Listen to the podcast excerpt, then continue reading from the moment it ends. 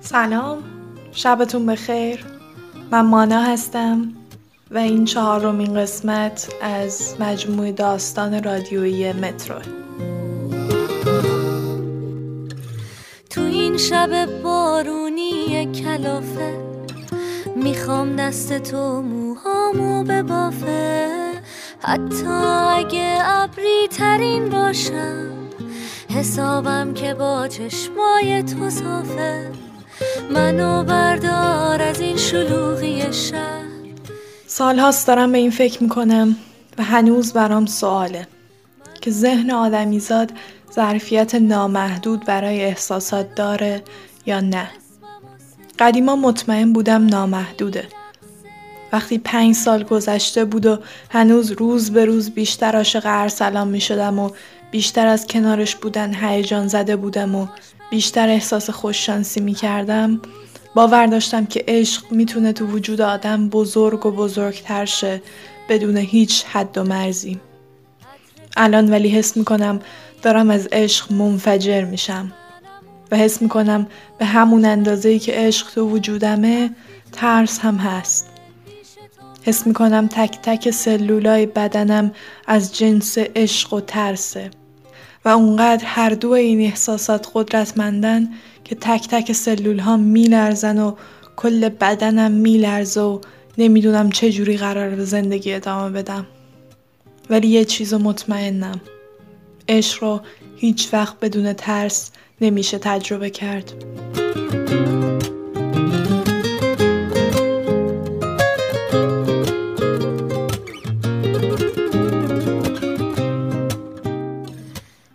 شاید مشکل از ناگهانی بودنشه.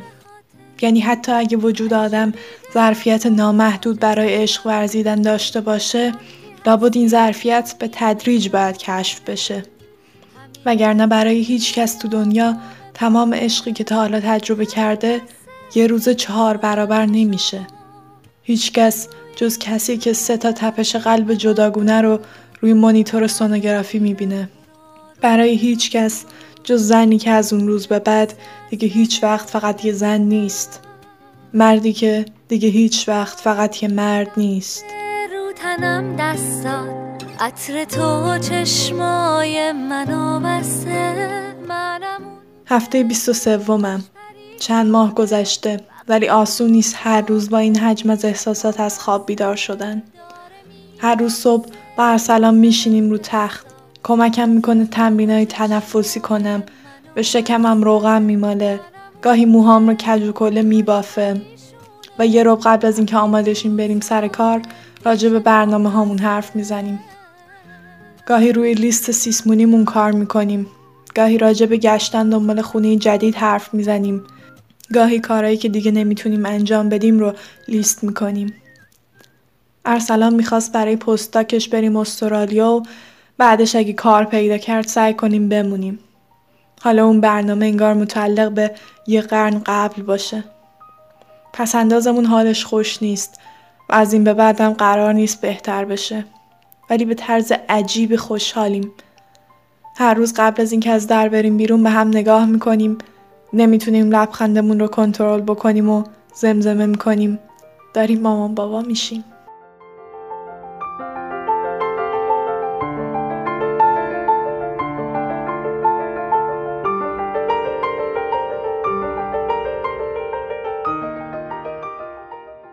موندیم بین اینکه خونه سه خوابه بگیریم یا خونه دو خوابه و یه ماشین. ارسلان می‌خواد ماشین بگیریم که دیگه از بابام سرکوف نشنوه بابت اینکه می‌ذاره هر چهار تا عضو خانوادش با مترو رفت آمد کنن. ولی من از مترو خوشم میاد. گرچه اون یه ماهی که حالت تعوا می‌گرفتم بوی مترو کمک زیادی نمی‌کرد. ولی در کل هر روز با آدمایی تو مترو نگاه کردن به درد کارم می‌خوره. معمولا وقتی دارم مقاله های اجتماعی رو ویرایش می‌کنم سعی می‌کنم تصور کنم که سوژهشون رو تو مترو دیدم و معمولا هم یکی رو تو خاطراتم پیدا می‌کنم که با توصیفات بخونه.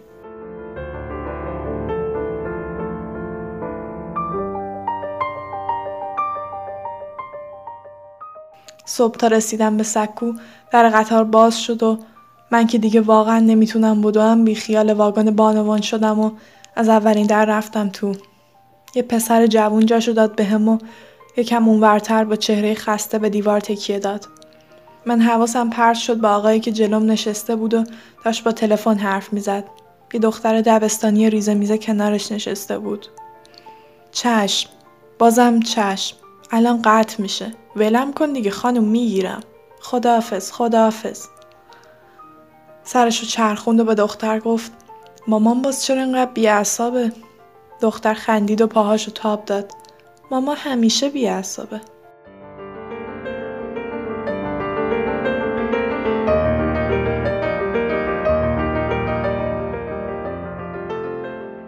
اگه من اینجوری بشم چی؟ اگه ارسلان و هر ستا بچه ها ازم فراری بشن چی؟ اگه همش بد خلق باشم چی؟ تازه این دختر احتمالا سقلو نیست. من قطعا از مامان این بیشتر آشفته حال میشم. بدنمو بگو که چقدر قرار بد شکل و بد قواره بشه. اه که من همیشه برای ورزش کردن تنبل بودم. اگه حواسم پرت بچه هاشه و یادم بره وز کم کنم چی؟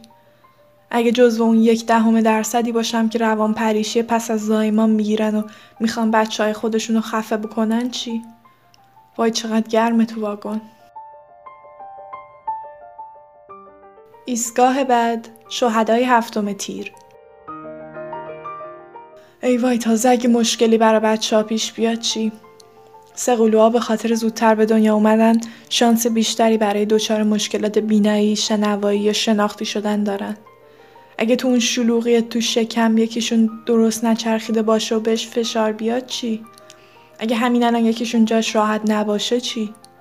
آخ که از تو شکم من تو آپارتمان یه خوابه هم بیان جاشون خوبه خدایی. فردا از دوباره سونو داریم. دفعه قبلی یه جوری قرار گرفته بودن که جنسیت دوتاشون رو نمی‌شد گفت. ولی اونی که سمت چپ شکممه دختره. سبا کوچولوی ما.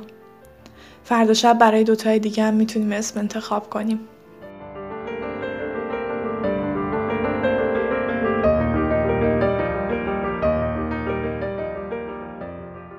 هورمونای لعنتی نمی‌شد گریه نکنم سه تا آدم تو بدن من دارن بزرگ میشن. واقعا محال این عشق بشه بدون ترس تجربه کرد. ارسلان شونم و فشار داد و هیجان زده گفت پایینی پسر پایینی پسره مگه نه دکتر؟ با حالت حق خندیدم. بله همیشون هم بالا سری به سلامتی دو تا پسر و یه دختر. یکیشون لگت زد دکترم حسش کرد. خندیدیم و گفت شنید گویه همه چی خوبه فعلا. جای نگرانی نیست. سقلوها همیشه جاشون تنگه دیگه کاریش نمیشه کرد. ارسلان آهی کشید و گفت مامان باباشون نجم من خونه بگیرم وقتی بیانم جاشون همینقدر تنگ میشه. دکتر به هر دومون لبخند زد و گفت اینایی که میگن روزی بچه رو خدا میرسونه چی میگن پس؟ ارسلان کمکم کرد بلند شم و گفت والا مال ما به خاطر تحریمات تو راه گیر کرده احتمالا. از مطب که رفتیم بیرون بارون گرفته بود. بیا. خدا هم مثل تو هرموناش مشغولن و یه روز در میون بارون. بعد میگن خوشسالی. خندیدم. نشستیم تو ماشین و گذاشتیم رادیو پیام. زیباترین اتفاق سیروان رو داشت پخش می‌کرد. گفتم آخ آخ. چقدر رادیو به وقت خوب آهنگ انتخاب می‌کنه. سالار. خوبه؟ سبا و سالار. سومی چی؟ سهراب؟ پسرکشی اتفاق نیفته. قهقه زد. سهند چی؟ سبا و سالار و سهند. آره فوقالعاده است. پشت چراغ قرمز وایسادیم. دستم گرفت و گفت دوستت دارم. بعد خم شد سمت شکمم و بلندتر گفت با شما هم هستم و دوستتون دارم. لبخند زدم. ما هم دوستت داریم بابایی. پنجره رو یکم دادم پایین و نفس عمیق کشیدم. هنوز تک تک سلولام لبریز از عشق و ترس بودن. فکر کنم دیگه تا آخر عمر همینم. لبریز عشق و ترس.